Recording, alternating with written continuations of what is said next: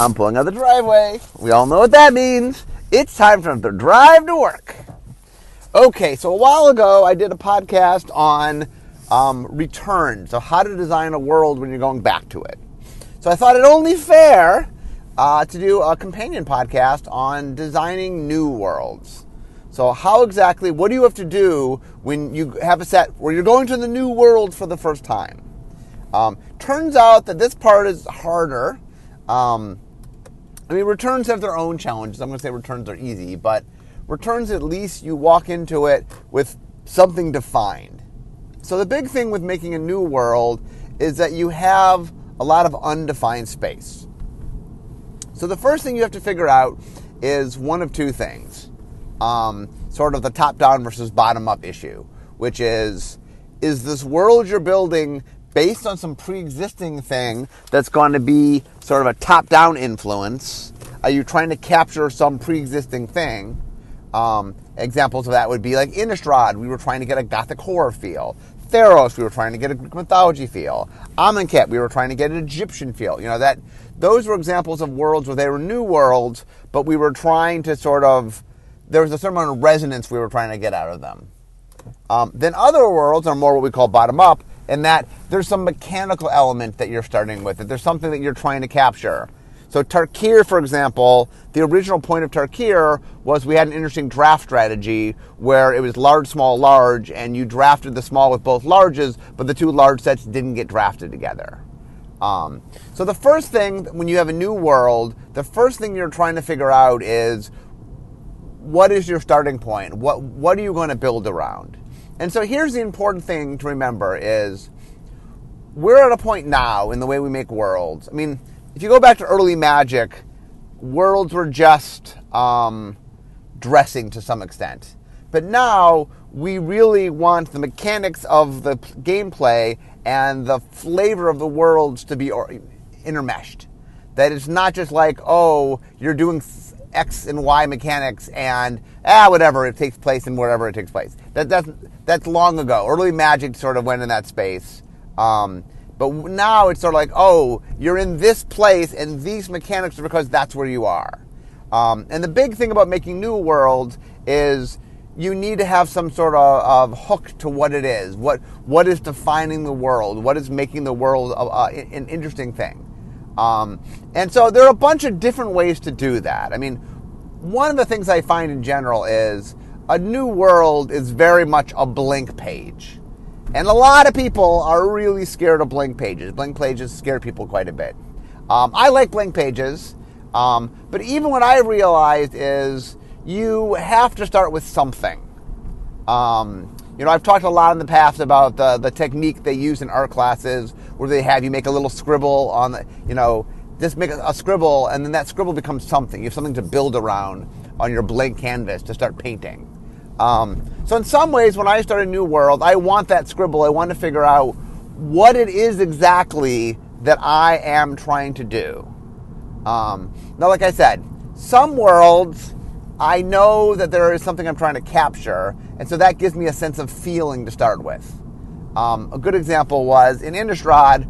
Okay, I mean, the the way that most top-down designs start is me sitting, you know, coming into the first meeting and just saying, okay, guys, let's write on the bulletin board everything expected. Okay, we're doing Gothic horror. Well, what would people expect? And from that, we like, oh, well, they expect monsters. They expect vampires and werewolves and zombies. They expect darkness. They expect, you know, we started getting all the, the tropes that people expected. And then a lot of the design was shaped around us figuring out how to make that work mechanically.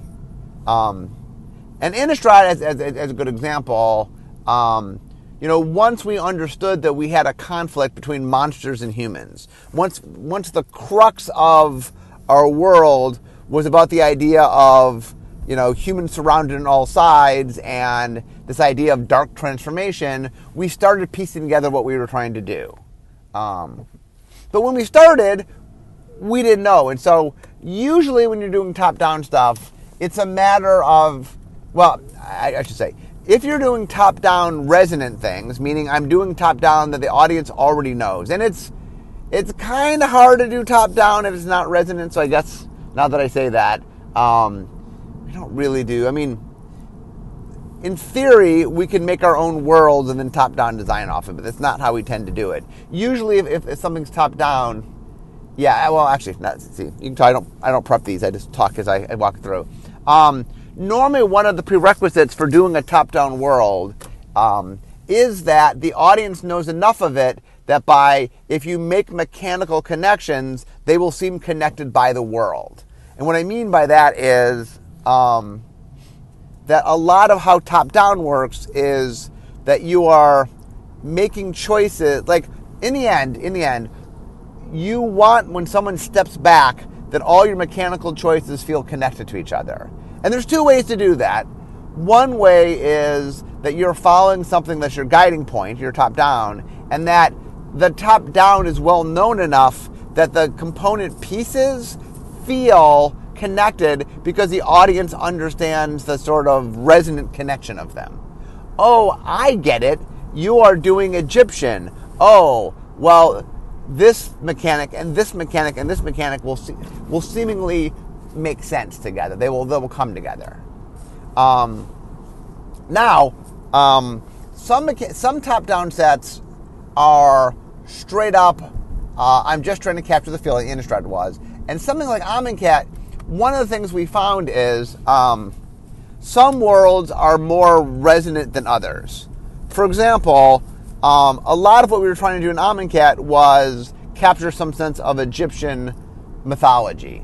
Um, but what we learned is the audience, most audience members don't know that much about Egyptian mythology, so we had a lot less to work off. For example, in Theros, when we we're doing Greek mythology, the audience in general that we're dealing with, which is a Western audience mostly for our game, uh, has a lot more knowledge of of Greek mythology, meaning we could do actual characters from actual stories and, and go much deeper into the lore because the audience knows that.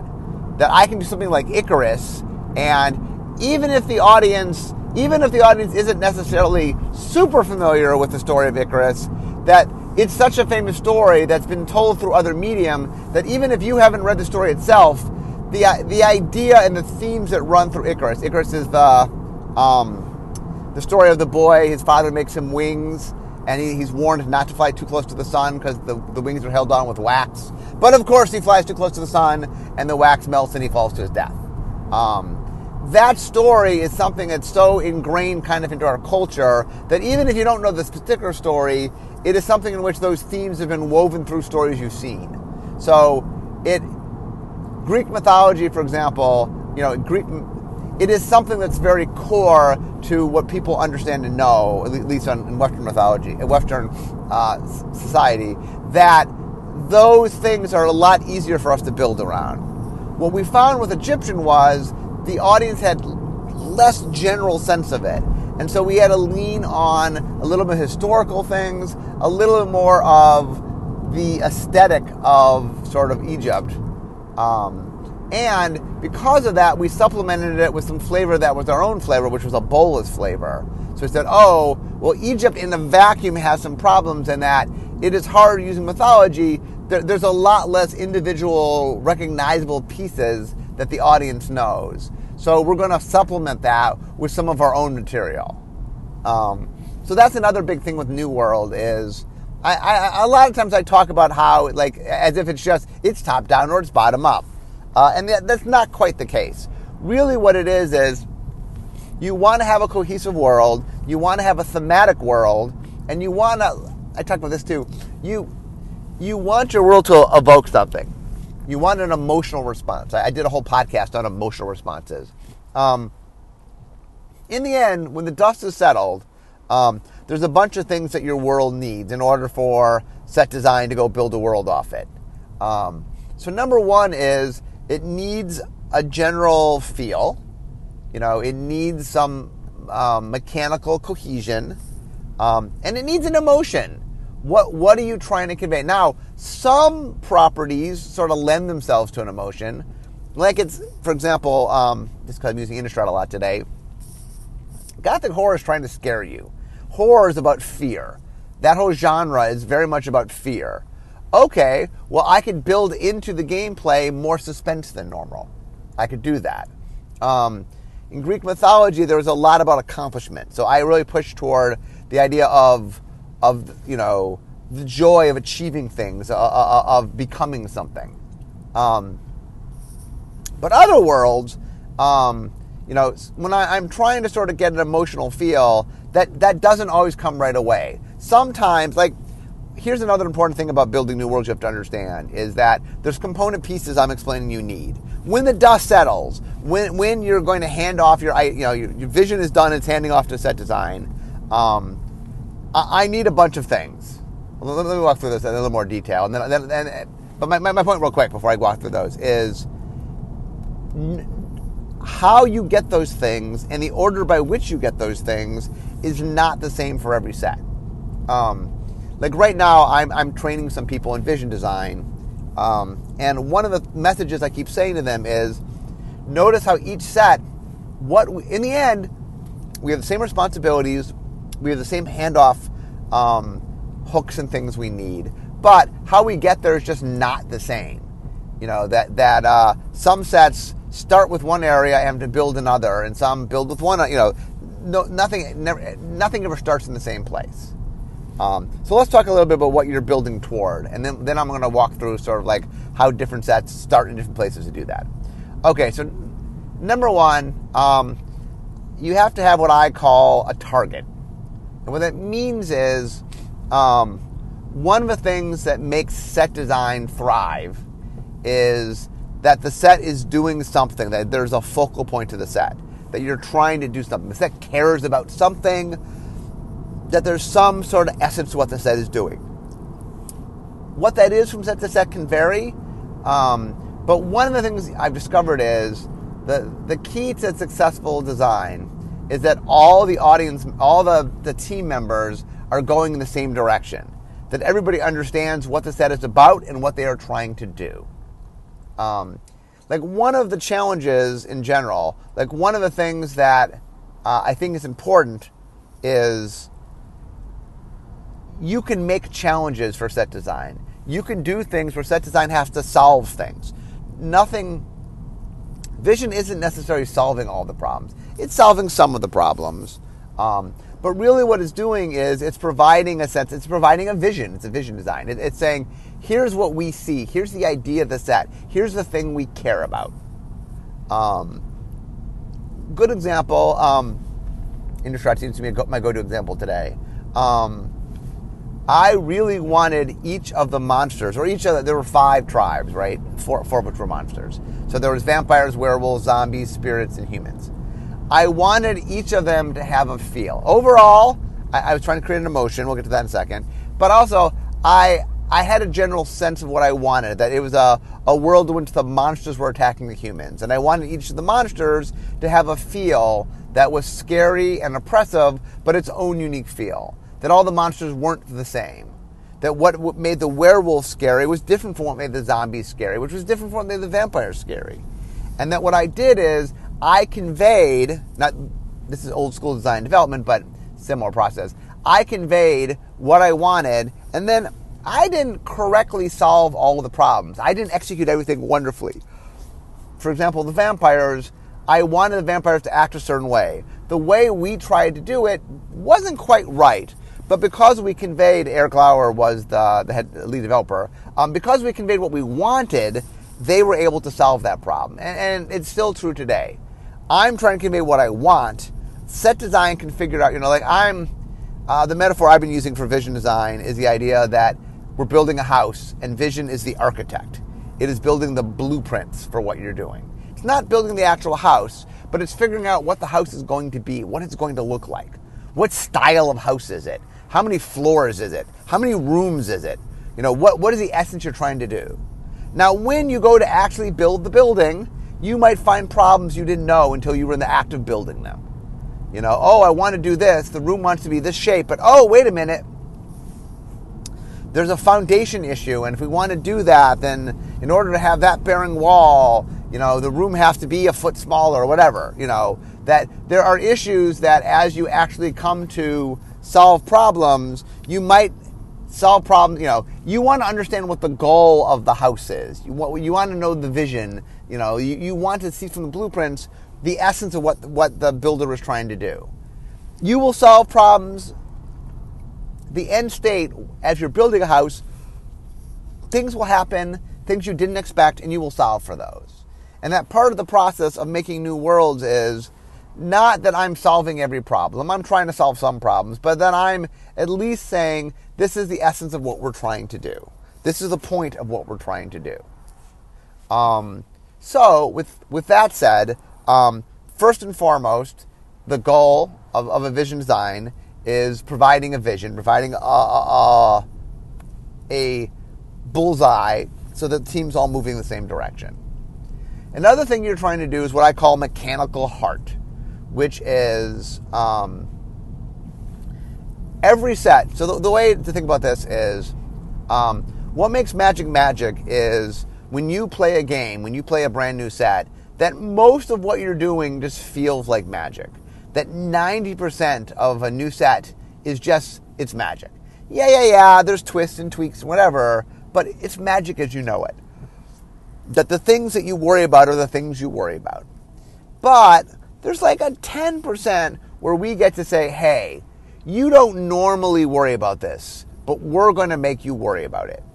Like one of the interesting things about Landfall from Zendikar um, and Battle for Zendikar was you play land every game. You always play land, but you don't really care too much. You know, I mean, pretty much at the beginning of your main phase, if you have a land, you play a land. There are reasons you might not. There, you know, I'm saying that there are there are reasons occasionally in normal Magic that you don't play a land when you can. But as a default, like like when you're teaching someone new to play, look, the default is beginning of your uh, main phase. Do you have a land? If you do, play it. You know, and like I said, yeah, yeah, in advanced play, there's reasons occasionally you won't do it. But as a general rule of thumb, there's without some external reason, you don't care. You don't think about when you play something. All of a sudden, landfall comes along, and landfall says, "Hey, your land mat- your lands matter in a way they've never mattered before. So now when you're playing, it's a resource that you manage that you don't normally manage. The the when and how you play a land is not something that you care about. And, and the have you played a land, the caring about land. Um, it's similar, for example, with raid, which cares about hey, did you attack, or um, cares about um, morbid, you know, did you kill something? That, that what you do a lot of times is there's something going on where you mechanically care about something, and that that thing, that 10%, that that thing that you don't normally care about can really define what's going on in the world. Can, now, sometimes that's a mechanic, sometimes it's a theme, sometimes, you know, there, there, are a bunch of different ways to make that matter. But part of what you're doing when you're building your set and building a new world is figuring out what about this world is going to matter. How is this magic play experience, you know, what is the mechanical heart, which, which says, how is this experience a little different from normal? Um, and once again, I, have stressed this many, many times, but um, usually to make something feel unique, you don't have to change all that much of it. Uh, I, it's one of my lessons uh, from my uh, GDC talk. Um, and that really the key is that what we've learned is what you want from a mechanical heart is something that is going to help make the set tick, that just adds something to it that is unique to this world. Now, sometimes that element is something that multiple worlds do, and your take on it is different. For example, artifact matters. That's a theme we've done multiple times. And how Mirrodin treated artifact matters was different from how the Esper Shard of Alara cared about it, from how Kaladesh cared about it, um, from how Scars of Mirrodin cared about it. That um, now Scars of Mirrodin was a revisit, I guess, to be fair. Um, but in each case, we were making a brand new world. So I'll, I'll skip over Scars since that's a revisit. So Mirrodin is like artifacts matter, artifacts are plentiful, you want lots of artifacts. Play a lot of artifacts. It, it, the world was defined by the fact that just the world wanted you to play as many artifacts as you could. And there were mechanics and things that really rewarded you for playing lots of artifacts. Um, Esper cared about artifacts, um, but it started blending into the colors and started making artifacts, the identity of artifacts, more intermixed in what was going on. And so the idea wasn't that I was, you know, playing fewer colors and more colors things. It was more about how the artifact identity was built into my colors. Um, and like I said, there, there, while there were some overlaps between the two, there's a lot of artifact matters between the two, between um, the Esper part of, of um, Shards of Alara and Mirrodin. Um, the identity of how you played and what you did and, and, the ramifications of what it meant for the set. You know, another reason, the, the, the mechanical heart has two reasons. Um, one is internal and one's external. Internal, it'll define how you build your set. It defines what matters. It defines what you're doing. You know, if we're putting landfall on a set and caring about when you play lands, all of a sudden things that let you play lands again or let you replay lands or let you have some access to how you interact with lands matters because that's the world. So some of the mechanical thing is internal because you build sets around you, you build a set around it. You make choices on how you put the set together to play with the mechanical heart. Externally, it's the thing that gives a set its its feel in gameplay. It's the thing that makes people feel like, oh, I'm not just playing any world, I'm playing this world. So it's important that you, you understand what your mechanical heart for the set is. Um, the other thing that's really important is, is, the emotional feel. What am I trying to get? When I play this, this, this world, what sensation am I trying to get? Um, for example, Kaladesh was an artifact world, and one of the things I really played up with it, um, and this is a good example where the mechanical heart and the emotion can interact, is I wanted a sense of wonder you were an inventor. And that what I wanted was, I wanted when you played that you had more, um, more possibility for how things combine together. That I wanted to make the combinations to be a stronger part. and once again, sometimes mechanical heart is taking something that's in the game and dialing it up. It's not that you're adding it; it's you're making it more relevant than normal. Uh, you know, landfall makes you care about land. It's not that land doesn't matter. Land does matter, but it says, "Oh, I'm going to care about land in a way that I haven't." Um, in Kaladesh, for example, it's not that combinations aren't part of Magic. Yeah, Magic has plenty of combinations, but I raised the variance a little bit so that there was more choices you had to make, that there were more combinations you could make than average in the game, so that you felt that you were making clever choices and clever combinations, and that I got the sense of inventorness from it. Um, and a lot of that, like I said, is trying to understand uh, the emotional part of it. Sort of says, what am I trying to make the players feel? Both, both what emotion am I trying to make them feel, and how am I trying to make them feel? What what aspect am I trying to play into? Um, which ties into the, the, the, the, next thing, which is the fun. Uh, basically, one of the things I'll ask uh, designers when I see them working on worlds is, where's the fun? What about what I'm doing is something that people want to do? Um, and ideally, since I'm trying to craft a new world, what about this world is fun in a way that's different from other worlds? You know, where's the uniqueness of this?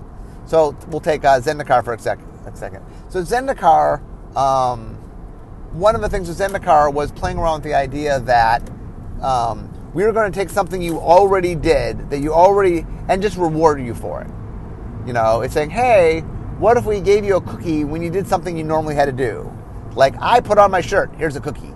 I always put my shirt on, still get a cookie. Yay, I get a cookie.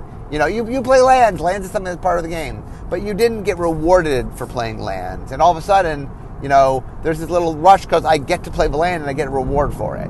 Um, Kaladesh with a lot of combinations is fun. Intermixing things is fun. The cleverness of magic is fun. So we were just like, let's just up the cleverness a little bit. Let's make you feel a little more clever than normal. Um, now, sometimes what we're trying to do um, is like, for example, both Ravnica. Uh, Ravnica is the best example, but sometimes we're trying to do an identity thing. Sometimes we're trying to sort of say, hey, you got to make a decision, and that decision will define you in some way. That, hey, pick a shard. Who are you? What shard are you? And that there, there's self identification there. You know, sometimes the fun is in sort of pointing up who you are or making choices that say something about you. Um, you know, a lot of times I, I, talk about the psychographics, and um, sometimes it's sort of um, every single player has a little Timmy and Tammy in them, a little Johnny and Jenny in them, and some Spike in them. One of them is more than the others, but everybody sort of likes the visceral the, the visceral thrill of things. Everybody likes the sort of showing something about themselves.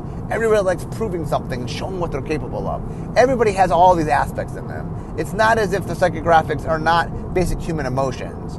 When we talk about them, it's sort of which one are you turning up? You know, which one matters more to you? Not that they don't all matter on some level. Um, so when you're building a world, there's also that. When you're trying to find the fun, is what are the natural things what are the emotional rewards that we're playing into? And, and, and sometimes it's something that's always there that we're playing up more. Sometimes we're introducing something. Um, for example, let's take uh, Innistrad, that, you know, one of the things we look at is what we call the splash value. Um, and the splash value is what am I doing that I don't normally get to do? Where is there like, and, and how much splash value you have varies from world to world. Um, in general, what you do when you build a world is you look at the different components you have and you lean on certain components. So splash value is all about, oh, what's new, what's different, what what what, what makes me go, oh my goodness. And some sets get to have a high splash value. Innistrad, for example, had double face cards.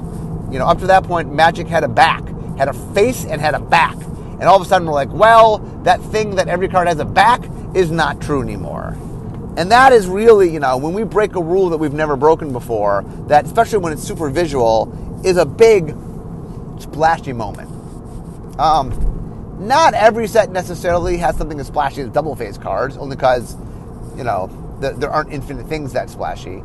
Um, but we do try to look and, and figure out where we can do something, you know, where we can find the splash that adds something to it. Um, so, to, to, to, recap, we, we have your, your, your, your vision, we have your, your, your bullseye that's directing where you're going. We have your mechanical heart that's saying, how is this gameplay different? How, what, is, what is the gameplay built around? We have the emotional element of what, am what am I trying to pull out of my, what, what, what do I want my audience to feel, the players to feel if they play this? We have the fun aspect. We, we have like, what exactly is making my audience happy? You know, where where is where in this is, is something that's enjoyable to do? Uh, and the splash is what makes people go wow. You know, what makes people sort of sit up. Now the trick is uh, of these five things, um, the the level of each of them varies from time to time. Um, all of them need to be there. You know, every set we're going to do is going to have these different components. Um, but you will lean on different things depending um, so, for example, just to talk about the contrast here, is in a top down set where I'm trying to hit resonance, you play more into the general feel of things. Because, oh, I'm doing a Greek mythology set, I want this to really feel like Greek mythology.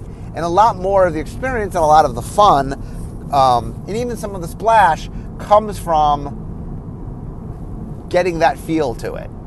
Um, where another set that's a little more mechanical minded, might be more about, okay, I'm doing something cool, but I, I, I, I want you to sort of get the feel of it from what, what, what the mechanical feel is. That different sets, um, different sets will have different focal points. So before I talked about how when you build a brand new world, you got to figure out where you're starting from, and a lot of that has to do with what kind of world you're building.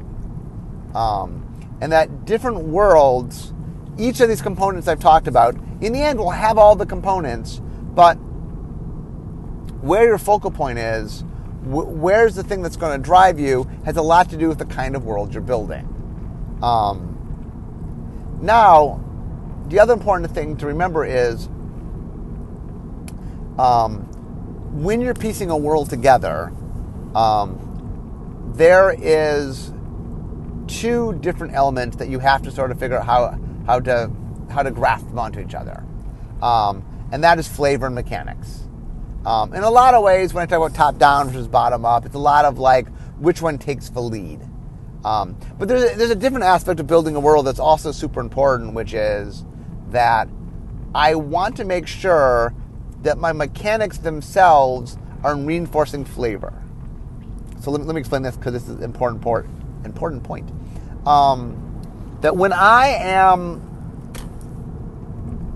when you look at a magic card, it is very clear that the name and the art and the flavor text are there to convey to, to convey flavor. I mean, that, that, that's the main role of all of them. I mean, there, there's some functionality for them. I'm not saying they don't have other other jobs, if you will, but but the main function of them is to get you to go, okay, I got it. Um, this represents this thing. You know, it, it's sort of help build the world and build its place in the world. Um, but the thing that's just as important is that I want you, when you play the card, that the feel you get when you play the card itself is flavor. That I want you to, um, you know, the home run for us is when the card plays exactly how you expect the card to feel. Now, sometimes that is hard. Sometimes, you know, um, flavor is a lot has a lot more uh, nuance to it than mechanics. For example, Champions of Kamigawa. I've talked about this as being one of the bigger failures of Magic, and one of the problems that we, you know, in looking back, is that one of the plans was that we would we would get the flavor all nailed down before we started the mechanics. And what we found was because that we didn't have a back and forth, because flavor was sort of chosen and locked in, it really made it hard to do the mechanics without being a little bit ham fisted. We did a lot of like, all samurai do this, that's what samurai do. And, you know, we had a lot of sort of, we made them have a flavor because we sort of just link them together. Um, and I'm, I'm, I'm, not against, I'm not against sort of lockstep one for one um, connections to, to play things. Um, but it, it really sort of made the samurais a little more one note. It's like, okay, samurais are good fighters. Okay, I mean, that, and that's good, and samurais supposed to be fighters, but did we get any larger sense? Did we get a sense of, of their drive for honor? Or, uh, you know, like, like we didn't, there's a lot of aspects to a samurai, and really we kind of boiled it down to samurai fight good. You know, like it, it didn't, um, it didn't really, it, it, left a very sort of, um, uh, a more hollow feel. Like one of the things you want when you're making your your world and making your cards is you want the cards to to, to feel bigger, to feel uh, you know when I'm playing with them, it's adding to the, the larger picture. Um, and so part of building your world is figuring out how to find a flavor and find mechanics that can overlap. So that's another big part of building a world is um, and my analogy here is um, building a house of cards. So that very first thing you do is you have to take two cards and you have to lean them against each other that they balance, that that they they make a foundation that you can then build around. Once you lay those first two cards, then all the other cards are laying against those cards, and that when you're building a house of cards. Um, it's that that first sort of moment of, of self-leaning where you're trying to make sure that each card is leaning on the other at the right measurement that it balances. Um, that's a lot of what building worlds is, is figuring out your flavor and figuring out your mechanics and making sure that the two lean on each other in a way that, that balances out what your set is doing. Um, and like I said, the thing about returns is that balance has been figured out yeah, yeah, yeah, we'll we'll change up worlds a little, and there'll be new twists. And I mean, I'm not saying obviously I did a whole podcast on returns. Returns have their own challenges, um, but it's a different animal than a new world. A new world is kind of figuring out how am I going to make this place into a magic set. Um, and like I said, I, I, walked you through all the components today. Um, I'm, I'm, almost at work. Um, how am I doing on traffic? Oh, not too bad. Um, the the real trick when you're building a new world is um, trying to understand what it is you want to do, where you're leaning, you know, where the set is leaning on, what is it trying to do that's got, like where where does the strength come from? Um, and of all these different components, you're not going to make all the components at the same time. Um, you will make them gradually together. I'm not saying you make one and then make the others or something, um, but you have to lean somewhere. So part of building a world is figuring out what is unique about this world, you know, that then you can hang your hat on, that then you can push toward. Um, and that's the trickiest part, um, is how to give a world an identity that is something that will make a unique magic set, that will make a unique, um, like I said, you, we want a unique flavor, and then the creative team spends tons of time building that out. Um, the idea that I'm trying to do really is, um, in, in vision design, is get enough of the flavor of the world that the flavor text team can flesh it out and make a really compelling, exciting world. And make enough of a mechanical sort of definition that the set design team can take that and flesh it out. Um, really, what I'm trying to do is figure out, and this is where sort of the bullseye setting comes from, is what is the essence of this world? What is this world about? And that essence has to have uh, a flavorful and mechanical element to it you know, what are we doing that is sort of defining what the essence of this world is? And then um, a lot of sort of building a world is fleshing out what are those things? How do I make those things happen? Okay, this is inventor world. What does that mean? This is gothic horror world. What does that mean? You know, that in each case that I, I get an identity and then it's uh, how do I maximize that identity? How do I take the components I have to do that? But anyway, that topic is a topic for another time. So, um, um, so to sum up, since I'm, I'm pulling up right now into the parking lot, um, you're going to build your own world. Make sure you set a bullseye so you know where, where you're going and that the team's going in the same direction. Make sure that you have a mechanical heart. That, this, that there's something about the set that's different from other Magic sets. That is something that defines this set mechanically. Um, that there is um, um, an emotional response. What are you trying to get the audience to feel? What are your players trying to feel when they play it? That each set has its own unique feel to it. What what emo- what emotion is going to define this feel? You need to find your fun center. What exactly is what you're doing? What's fun about this? What plays in an area either the players already want that you're focusing on, or something new that players don't even know, but now you're going to make players sort of interact with or care about. And finally, your splash. What makes people sit up and go, wow? What about this world is doing something new or something, um, you know, it, it's doing something that people haven't seen before? Um, you got to figure all that stuff out, and you got to figure out sort of how they, they balance with each other, how they connect with each other. Uh, and when you do that, that, my friends, is how you make a brand new world. So, anyway, I hope this was interesting for you. Um, this is kind of stuff that I do day to day, but I don't always get to talk about it, so it's fun sort of delving in deep. But anyway, I'm now at work, so we all know what that means. It means this is the end of my drive to work. So instead of talking magic, it's time for me to be making magic. I'll see you guys next time.